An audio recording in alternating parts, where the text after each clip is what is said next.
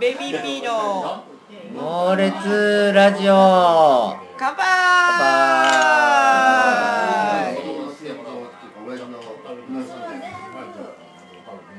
いいですね。隣の客席の会話が入る。スタートになってますけど。はね。い思いっきり声がね隣の声が入ってますが多数のゲストをお迎えしていやいやいや。3人3人。3人だよ。何を話すという方向性もなくとはい。りあえず乾杯から始めてみようえ始まってますけども、えはい。木屋町の限界灘という居酒屋さんに来てとりあえず1杯目を飲み始めているという、はい。えー状況でございます。はいいやー。落ち着くな。早くシシャモが来ないかな。シシャモ頼んでないや。すいません1分前に頼んだ。で、あのホッケとシシャモを今取り違えました。心の中で。だいぶ大きさ違うんですよ、はい。だいぶ違いますけどね。今日は首藤さんに会いたいがためだけにもう1時間待ちました。いやー本当にもうねありがとう。ありがとう。もうね。そしてごめんなさい。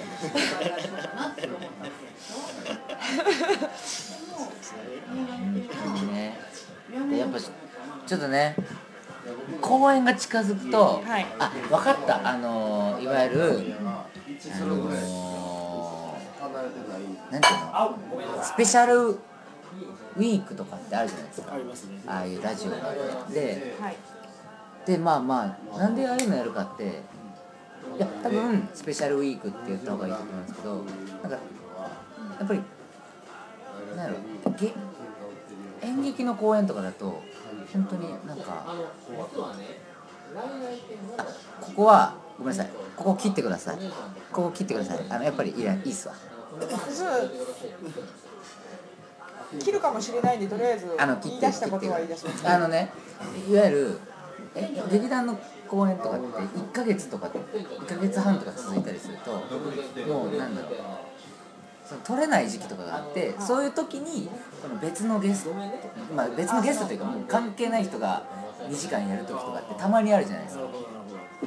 あこういうことなのかなと思ってもうニッチもサッチもいかん、うん、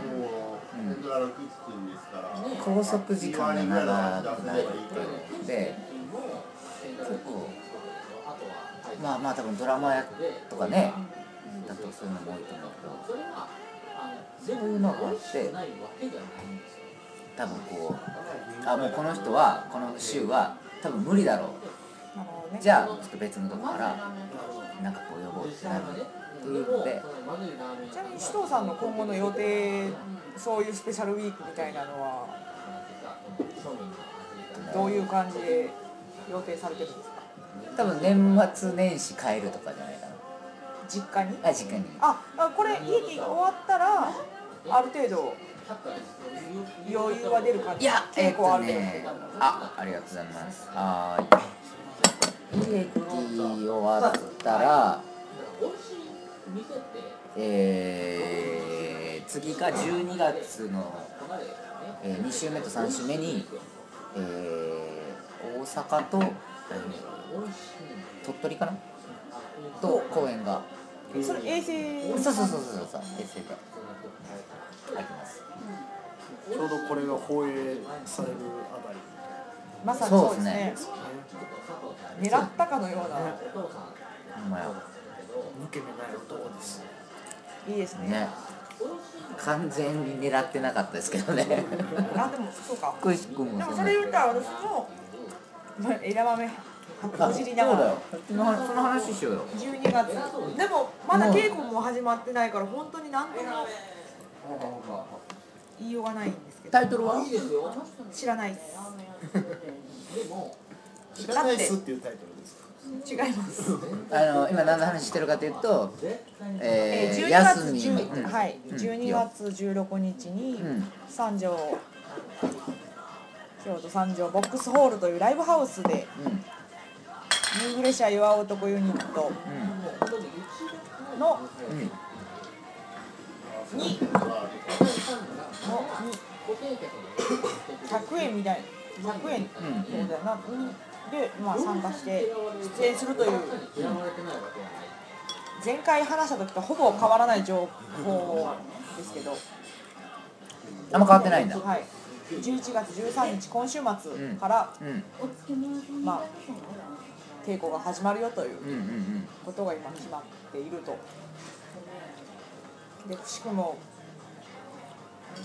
あの先日、先月か？な、うん。先月か先々月に稲森さん夕暮れ社の稲森さんが、うん。神戸のアートアートビレッジセンターですか？えっ、とえっ、とカブックね。神戸アートビレッジセンター略してカブック。で、あの出演されてた東京けど。デスロックね。うん。うん。あそうあ素晴らしい。なんか首藤さんが猛烈ウィキみたいなことなんですけど。そね今の質問はガンガン答えられるよ。そこでまああのそれを見にはいはい行った時にはいはい。すごい目立つ子がいたんですけど、うん。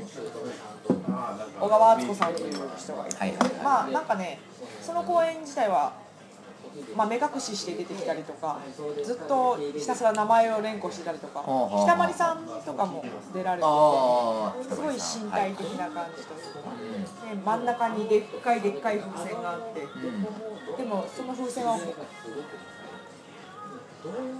多分誰も触らずに目隠しして出てきても誰も触らずにその風船の周りをぐるぐる回りながらなんかいうような。っていうおすごいすごい、すごい象徴的なというかだからわか全く分かりやすくないというか。それにでもなんかすごく象徴的なお芝居に稲森さんが出てたんですけどそこでまあ出られてた小川敦子さんっていう人と先日ちょっと会う機会がありまして、うんうんうん。あのはっきり主催者言えない時点でもうしょうがないって感じなんですけど、来年6月のあのなんとか協会。なんとか協会。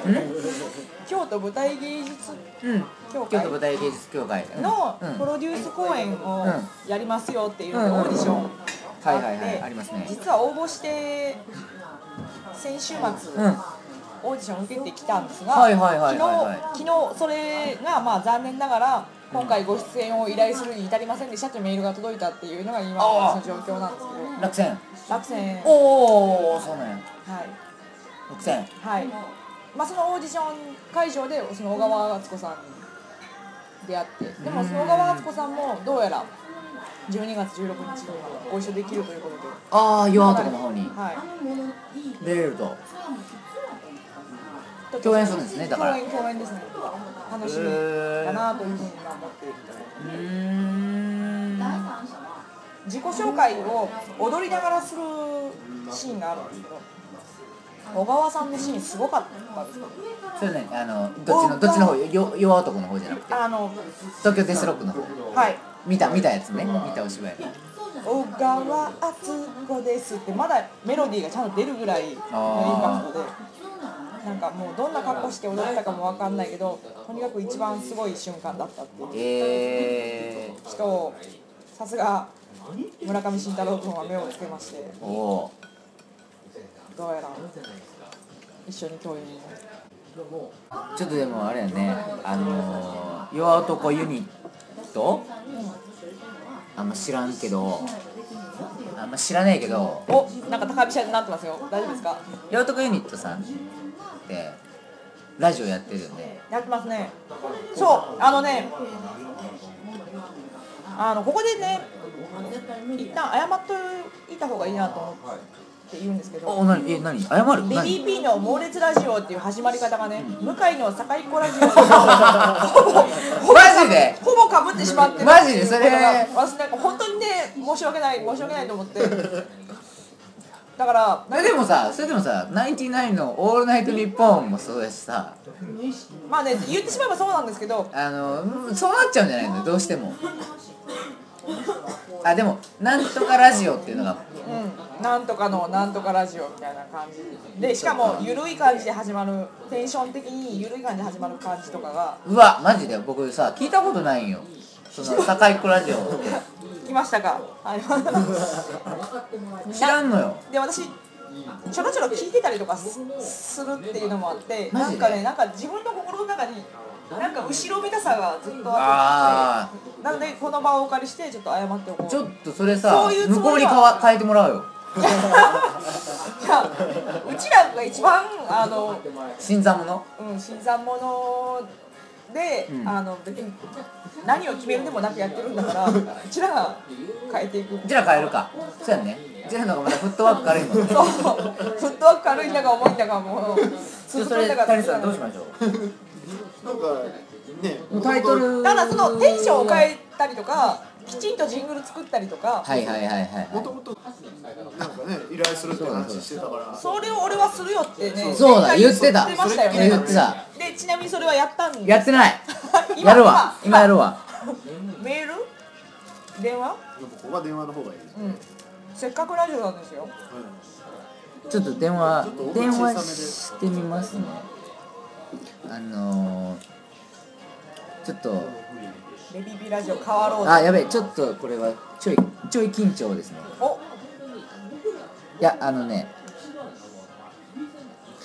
仲はいいんです。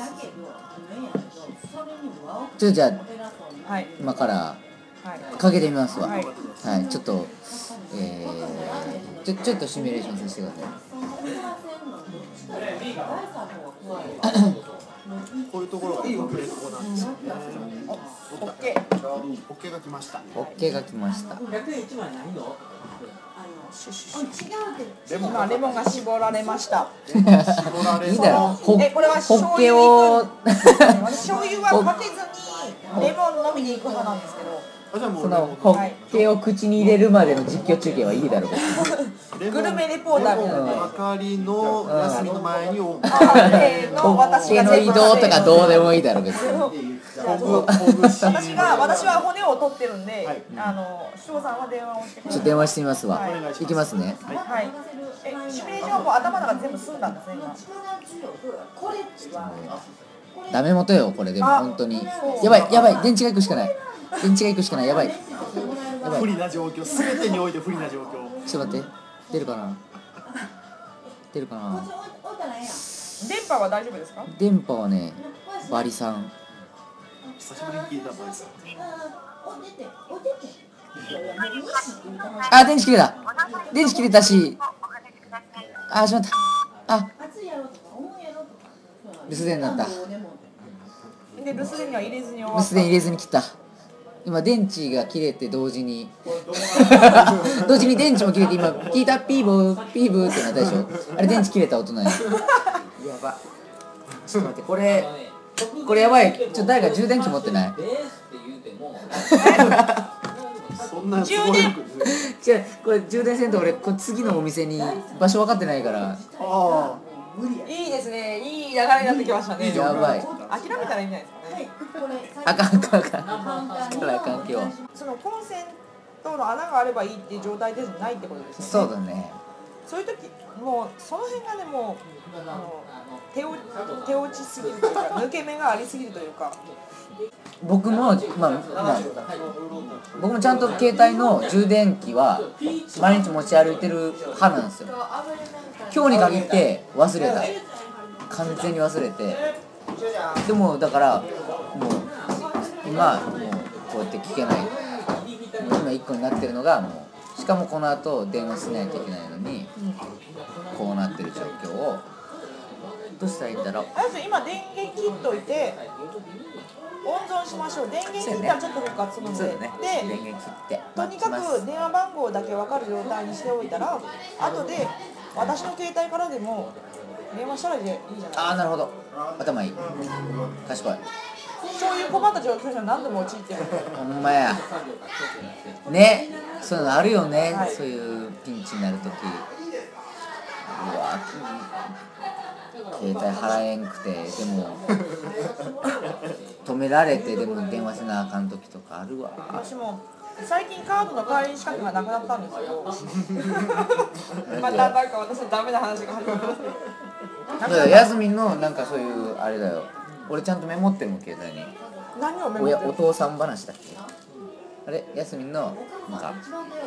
お父さん話？ヤスミンのあれ？なんかそういうエピソード話みたいなのをはい。私ちゃんと話したいんですみたいな。えそんなこと言ってましたっけ？あれ言ってなかったっけ？あのとにかくあの今日さホッケゲホッケ僕も食べたいんだけどガンガン食べるねそれはもう食べますよ。ホッケ言ってるよ。これ食べますからね。私ドラ猫やんもう。サザエさんからドラ猫。ドラ猫やんあのもう一匹頼んだらいいじゃないですか。出ゃたヤスミンのホッケは一人一個。理論マイホッケ理論。マイホッケ理論。マイホッケですよ。出たマジで。ホッケにあるまじき小ささでしたからね。まあまあまあまあ小ぶりかなと。限界の薄さを挑戦みたいな感じのホッケですけど。ねいけないいけないスポンサーにね足を向けて寝るような真似をしてるんですけど。何の話でしたっけ？あのそう。カードの会員資格を、ん。まあ、取り消して、うん。あの年利ゼロ。だから今借りてる分のお金を全部借り換えというような感じで、まあ、月々4000円の支払いで76ヶ月ぐらいでっ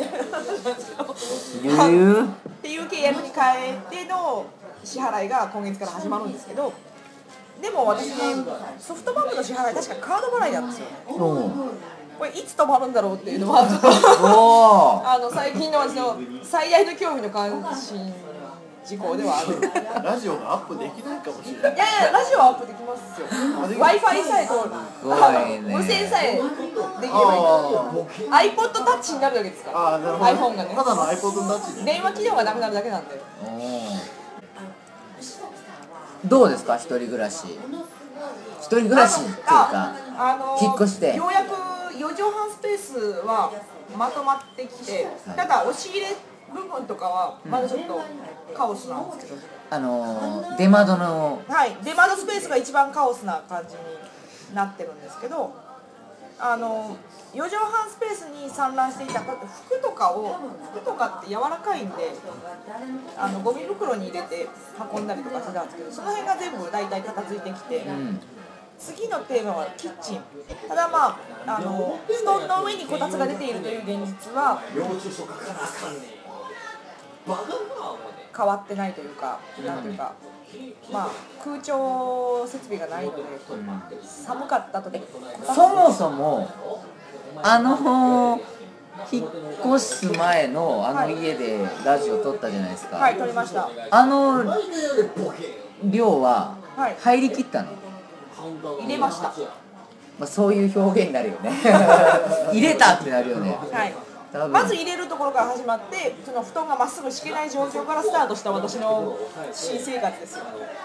で布団がまっすぐ敷けない状況の中でも寒いっていうところでその布団の上にこたつが出たっていうのが第2段階。はいはいはい。でそその辺をお茶を濁しつつとにかくなんか隅っこにあるなんか服とかをえいやって捨て捨ててみたりとかなんか整理してみたり洗濯してみたりとかしながらこう押し入れの1年持ってたけど着なかったなみたいな服はもう忘れようっていうことで。捨てる。捨てる。捨てないあのやつね。引っ越しと引っ越しの時に必ずねこうねなる。で引っ越しの初期のに運ぶ荷物って整理しないじゃないですか。あの切羽詰まってないんで。でも例えばあの収録があった日とかに、あそこにあったものたちっていうのは結構無無限に捨てられてるわけですよ、っていうのはもうこういうの運んでられないとか、いらないってなんか思い切りが良くなるというか最後の方になると。ランナーズハイみたいな感じで、そういう思い切りを超えて今はこの部屋で生活するんだぞっていうところで思い切りを再度再現させて整理してなかったものたちをちょっとそうそうそうそうずっと作ってくれてはる。さっと別れを告げるっていう作業に今はいぼちぼち。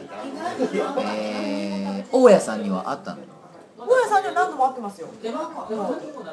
あのかつての5年間住んでたあはい一度もままだ見ぬ前の家の大家さん会ったことないと違いう。って、うん、もういないんじゃないかという。56回は顔を合わせてますよ。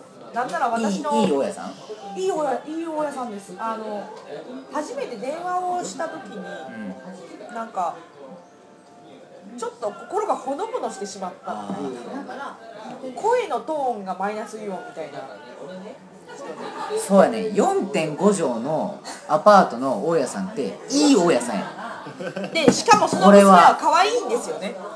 そしてその娘さんは可愛い蒸し返してますけど。そう。あれから会ってないけどね一回も。だからレンタルだって言ってるじゃないですか。そう。だったのか。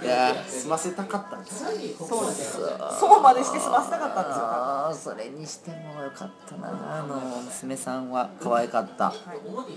会いたいな。新しい説が出ましたね。4.5畳の大家さんはいい人。そう。これはでもね本当に今日も僕午前中にもうたまりにたまった1週間以上たまった洗濯物をようやく洗濯機にかけたんですよ。でかけて終わってそれをまあ干すわけなんですけどまあ外にその物干し竿がバーってあって、まあ、いろんな人住んではるし大家さんもいい人やから物干し竿がまあバーってバーってあってでまあ大家さんのご家族の洗濯物がまああったわけなんですよ。でで、まあ、その横がすっごい日当たりがいいよね。すっごい日当たりが良かったからこの余ったスペースに干したいなと思ってでもとりあえずちょっとこう全部洗濯物にハンガーをかけてちょっととりあえず溜めて、まあ、全部は干せないやろうけどちょっとまあまあとりあえずかけてってあの一軍のやつだけはでもここで乾かそうと思ったんですよ。でやそういうのをこうやってハンガーかけそれを物干し竿にかけみたいな作業やってたら大家さんがたまたまパッて通りはって「あーごめんごめんあのいいよここ使っていいよ」って言って大家さんが自分そうそう自分がやって自分がまだ干してるやつをバーッと取り込んでくれて「ここ使えここ使って」って言われてもうなんやろもう可愛くない娘さんを僕にくださいって言えばいい。じゃないまあねお釈迦様みたいな釈迦おったと思ってであすいや僕はいやいや全然全然いいですあの別に僕僕なんてもんはもうそんなもう別に乾かなくても3日4日後に乾けばいいんですけどって思ったけども大家さんが「いいもう使って使って」って言って大家さんは全部その自分のやつ取り,、まあ、取り込むっていうよりは取って別の場所に押してくれてもいい大家さんやなと思って本当に。4.5畳のね大家さんはだからやっぱりね分かってるお隣さんは知ってる？どんな人か。まだそんな余裕がなくてうん。なんか挨拶した方がいいんだろうなと思いながらまあね。ちょっと先延ばし先延ばしにして1年が経つんだろうなっていう状況。あでも、えー、と女性専用やもんね。はい。そっかそっか。う。ちはもうまあ相変わらず隣の年金暮らしのおじいちゃんのいびきはうるさいし朝起きたらもう逆隣では、えーまあ、えー三条木山地区だったところにある長浜ラーメンの店長が三好の店長三が好の店長が大音量でラジオ聞いてるし。そのラジオ聞いてるラジオベビー P の猛烈ラジオに変えましょうよじゃないよそんな。聞いてくれないよ。そのために何の行動もしてないのにそんなことを言うのはおかしいです。よ何もしてないよだって。ししていきましょうよ。さりげなく毎日ポストに投函していきましょうなんアドだよ。それレスをどういうことあのね言っとくけどねポストないからうち。じゃあ張り紙しましょうよ。困りますとか言ってアドレス書きましょう新聞。い聞てくれなきゃ困ります。新聞5日分ぐらいあるからねその家のドアの前にその三好の店長の。その一面を全部アドレスベビー P の猛烈ラジオのアドレスにしたらいい。じゃないああなるほどねまあでもそれぐらいまあちょってほしい。なんか全然電波が入らないように壁とか変えてイン違うターネットラジオしか聞けない状況にじゃああのね完全に外国の FM 聞いてるんだよね。外国の FM ってあるのなんていうの？完全にもう FM やねもう洋楽の曲ばっか流れてるラジオ聞いてでもまあいいけどね。首藤さんが目指すラジオは FM なんでしょ？そうだね FM FM みたいなこともしたい。いやいや。ね。FM 的なそういう。うちもその首藤真嗣おすすめの洋楽とかやればいいんですかあ今週の首藤一押しのあなるほどね曲をそれが対決するとか。対決あ私の一押しと首藤さんの一押しを持ってきて対決させて行事が谷君。で勝った方の曲を隣の店長にが送り込む。送り込む。どうやってどうやって送り込むんですか？URL を書いた紙を入れて。これ聞けみたいな iTunes でいくらで売ってるみたいなことを情報書いて。いや。いやそうなのずっと洋楽流れてんだよなそうか。まあでもいいっすよそれ。洋楽、まあ、僕でも80年代で完全に止まってるけどな。80年代の洋楽で。最近聞いてないんだよな何が入って。もうレディー・ガガとか全然わからんもん。もそれが分かんない。うそれすらわからんやろ。私キョトーンはっていう目になったね今。あの日本のだから自分が見に行くライブで好きになった人たちは追っかけてるのでも一つにほぼほぼだけみたいななんかこれ日本語合ってます。か合ってんじゃないですかねなのにこんなあ日本海の外に手を出したらおしまいだと思ってあのいいなと思ったその洋楽好きな友人とかはいるんで、そういう人らの家とか行ったりとかライブハウスで BGM でかかってたりとかして気に入ったものは一応確認して、はいはいはい。まあ、手に入るようだったら CD 買ったりはしてますけど、うん。深追いしようとはしてないんですよ。うん。深追いはしない。なので私の、まあ、洋楽の歴史っていうかは大体90年代後半からに2000年代前半ぐらいで止まってるみたいな。なるほどねじゃあ結構この企画は 難しいですねまあ私洋楽を紹介する気なんてさらさらなかったんですけどまあまあね曲をそうねその紹介って。大好きだった解散したバンドの話とかを永遠しようかと思って あでもそういう意味じゃやすみんは結構いろいろライブ見に行ってたりするよね。しましたね。うんなんかそういう。人生の中で芝居を見に行った回数とライブを見に行った回数を比較したところ、1級じゃ効かないですか？199ぐらいうんの差が。でどっちが99当然音楽。音楽が好きなのライライブばっかりライブが好きなのあのそれも有名どころというかメジャーでやってる人たちというよりはあの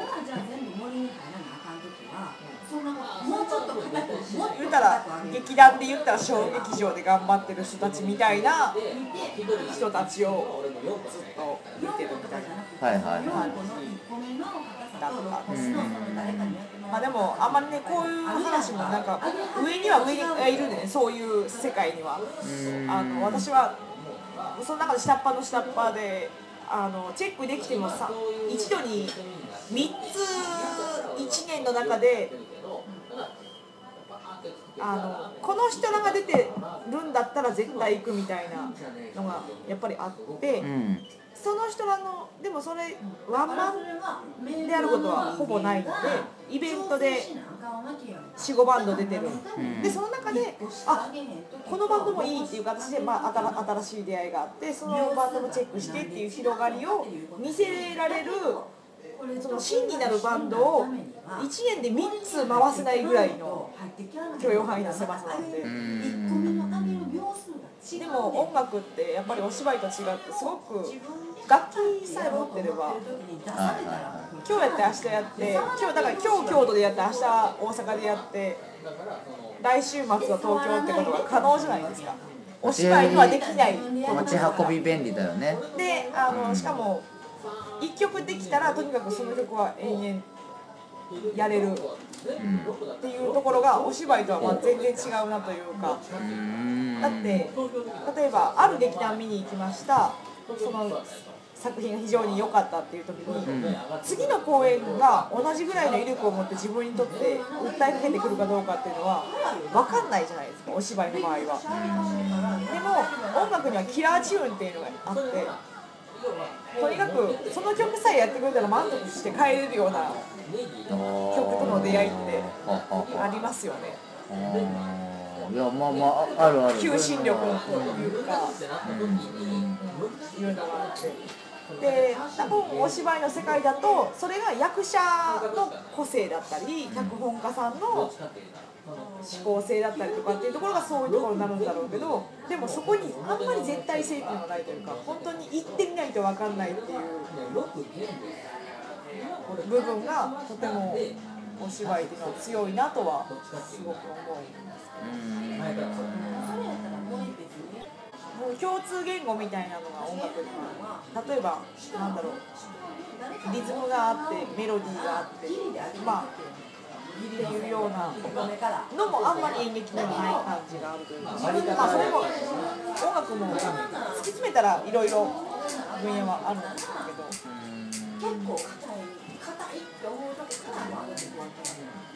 簡単に比較してしまえば言ったらミュージシャンの楽器が多分役者のキャラクターとかいうところになるんだとは思うんですけど絶対イコールなものではないけどまあお芝居のいいところっていうのはそこをずるく音楽も演目の中に巻き込んでしまえるところっていうのはあるよなっていうのがある。なんかこんなにねよく音楽のライブ見に行ってるのに私がやりたいのはお芝居なんだなっていうのがまた面白いなとは思うんですけどね。きっと自分でなんか音楽やりたいなっていう感情になったりとかはしてない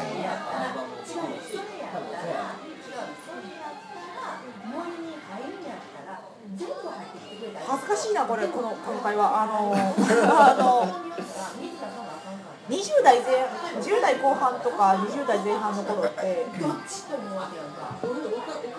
すごくよく詩を書いてたんですけど詩を書いたりとかなんならそこにメロディーがついたりとかしていたんですけどあのいっぱい見たからっていうのも多分あると思うんですけど私がやらなくても私がやりたいこと以上のものを出してくれる人たちいっぱい見てしまってたりとかいうのがあってでなんかねこれを言う言うとね本当におしなんか自分がお芝居をし思考してていいんだろうかっていうところまで行ってしまうのですごく言葉にするのはすごく難しいなという気分になるんですけど、ん。何かまだ私はごめんなさい。俺5個行くときは今まで入ってきたほしいんですよ。自分の限界が4個って分かってるから4つまではお芝居の舞台の上での自分に期待しているんですよ。何かを試し切ったわけでもない、まあ、それを試し切ったら答えが見えちゃうかもしれないっていうのがあってこれまでずっと試すことも怖がっていた時期っていうのがここれまでの私で今の私っていうのはじゃあもうちょっとここは腰を据えて芝居と恋愛してみようっていう。自分が持ってるからにこのふうに。2つのもし普通面の畳が。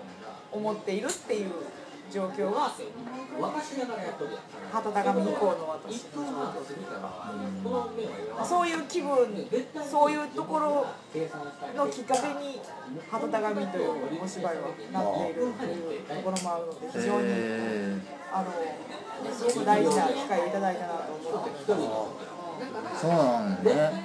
まああの、まあ、会社を辞めたりとかうん。あのそういう自分の人生の中でのいろんな転機とかもあって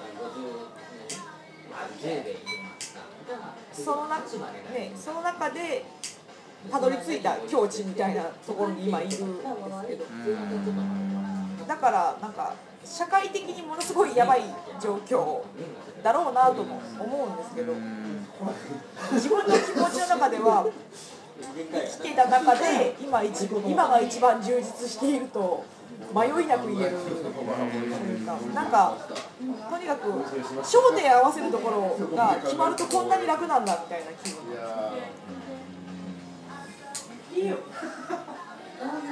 だから全くそこに直接関わってないことでも例えばただお仕事をしてることであってもでもここでお金を稼いだことで私の生活に余裕が出るということはもっとそこにそのお芝居と自分との関係であったりそれをただ考えるだけじゃなくてそこに対して動いていく時間であったりっていうのを確保できると思うことがもうそれだけでパワーになる。だから今まるで恋してるみたいだなってすごく思うんですよあの何の根拠もないパワーが永遠に湧き出てるというか。ダメでも落ち込むどころかとりあえず白黒はっきりしたから次考えたらいいやんっていう。私がこのことについてチャレンジする心を失わなければそれで全部 OK だって思う。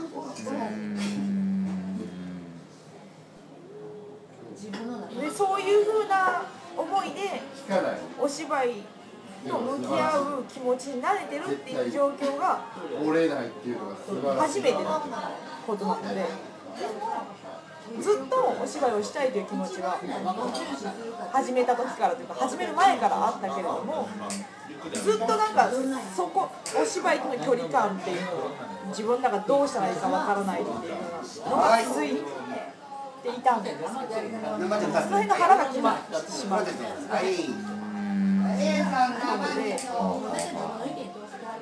なのでだからなんかはあお腹この人を愛するって決めてしまったらこんなに楽なのかみたいな状況だから入ってこないことは入ってこない人は表にだからもうそんなななな大丈夫ですかなんかなんかおかしいおかしいいやいやいや全然すごいすごい赤裸々に。はい。いやーすもう全部カットしたいですこの今の話は今までのベビーピーラジオもなかったなかったねでもものすごく怖いですよ。だって今の感じというのは何かじゃあ具体的に稽古の現場にいる中で言ってることではなくてその現場ををお客さん一番。掴むための今行動しか今はしてないけれどもだから多分その稽古の現場とか行って作り出すっていうことになった時に出会うさまざまなことがあるだろうなっていうのもすごくあってだからこそ私は今週末からも12月のお芝居の稽古スタートするっていうことがすごく楽しみでもありものすごく怖いことでもあり。だってやっぱり自分には自分ができないことをパッとややれる人ってやっぱりもう飛び散る火花のような才能を見たりやっぱりするわけじゃないですか。稽古の現場とか行ったら。そ当然私はそれを見て恐れるし叶わないと思うし頑張ろうと思ってもなんかもうなんかもう落ち込むしかないみたいな状況になったりするしそこで無理やり出したものを自分でそれを好きになれないとか。まずまず持っててそのお芝居の舞台の上で私が出せるもの私にしか出せないもの何かってこともわからないけどでもそこに多分なんかあるっていう何の根拠もないもう誰に許され誰にもまだ許してもらってないけどまだ許されるところがあるんじゃないかっていう気持ちだけで生きてることなので。でそれを白黒はっきりさせることになっちゃう。そこにチャレンジ行くっていうことは。ただまああのもうなんかそれをやったら決まっちゃうかもしれない。怖いで止まってで指くわえてやってたらよかったなって思うことはもうしたくないなっていう、うん、なんかこの恋愛で差し違えて死ぬんだったらまあ死ねばいいかみたいな。自分がメンバーに入った時に感じで石崎さんがメンバーに入ってる時に今いる。な私にいいよって言ったら私はもうあらゆるこれが今今いい恋愛してると思います発信するのが12月頭としたらはい。その公演日がいつですか？12月の12月の16日。16日。何時からかもしれませんけど。まだまあ時間はわからないですがこれはこれはでもすごいものができそうだね。すごい林休みが見れそうだね。あのね林休みねあの言葉の上でいいこと言うのは得意なんでね本当に注意した方がいい。今林休みの一人芝居見てるよやと思う今。すごいわこれは。すごい楽しみですね。ちょっと今年最後の芝居。ね。翻訳を締めくくる。うん。翻訳だったの？翻訳ですよ今年。素晴らしい。もう充実した翻訳を過ごしてますよ。いろいろあった。いろいろあったんですけどたね。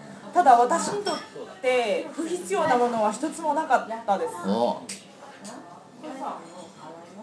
不必要なものというかなんというかうん。もうなそれこそ私のこれまでの人生の業っていうものが全部連なって襲ってきた感じだし初めて私はあ私やっと自分の人生引き受けて生きていける気がすると思った年でもあるというか。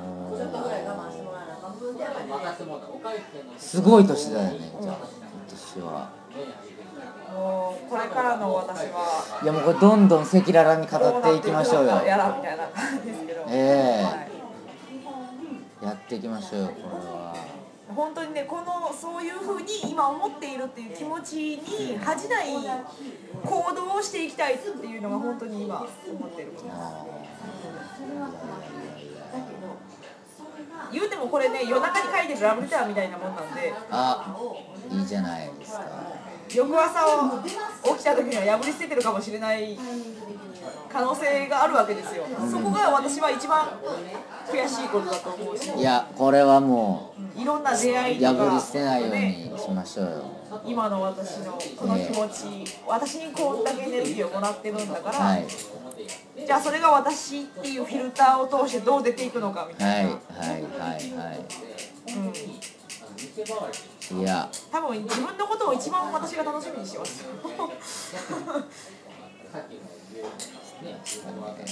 褒めて育ててほしいなと褒めてね褒めて伸ばせと。はい。林休みは褒めて伸ばせと。はい村上慎太郎君お願いしますね。褒めて伸ばしてください。ね収録の頃にはもうそろそろ本番でああ手遅れあでも慎太郎君は非常に私を調子に乗らせるのがうまいな。なるほど、まあ、詳しい、えー公演の、えーまあ、詳細などはあのえー順次ブログにアップブログしてなり。していると思います。今日まで。今日までとか配信までの間に。そうですね。ブログなりツイッターなりでちょっと上げていって、はい。実は今日のあの首藤さん突撃も、うん。あの私これからうん。突撃しに行きますっていう、あの投稿をブログに。ああそうなんだ。実は、してるんだ。はい、メールで投稿するシステムまできちんと整あ備それそれちょっと後でちゃんとしてって。あはいわかりました。はい、あの教えたらちゃんと投稿するってことですよね。はい。しますとい急うに急になんかファンタジーの世界に旅立ったりとか。ファンタジーね。うん。でもちょくちょく出るので気ぃつけてください僕。そうこの頻度かと思いましたよね本当。にいや本当に。ちょっとねいっぱいいっぱいになるんで、月はい、ちょっとトイレ行ってきますはい次元じゃないね。なんかものすごい小また小動物みたいな。目で一言も喋らずに首藤さんが私を見つめてますけど、帰ってきた首藤さん、はいトイレ休憩からはい。トイレ限界でした今。はい。限界なだややっぱり限界なだでした。はい、やっぱり我慢しながら収録そうやねん。だからこれやっぱちゃんと休憩システム取らな。今回も今回も便所我慢しながらそうやねトイレ我慢するのきついねトイレやっぱトイレ休憩取るためにやっぱあれもしくはカテーテルそんな人間そんなやっぱねおむつ当てんと持参 いやいやいやちゃんとトイレ行きでたい。あのたまにダウトとか言うてお前はお前はそうそういう話をしながらしてねえよ。チェックだ。湿ってるじゃない。かちょトイレ時間はちゃんとやっぱ確保しないといけないですなこれは。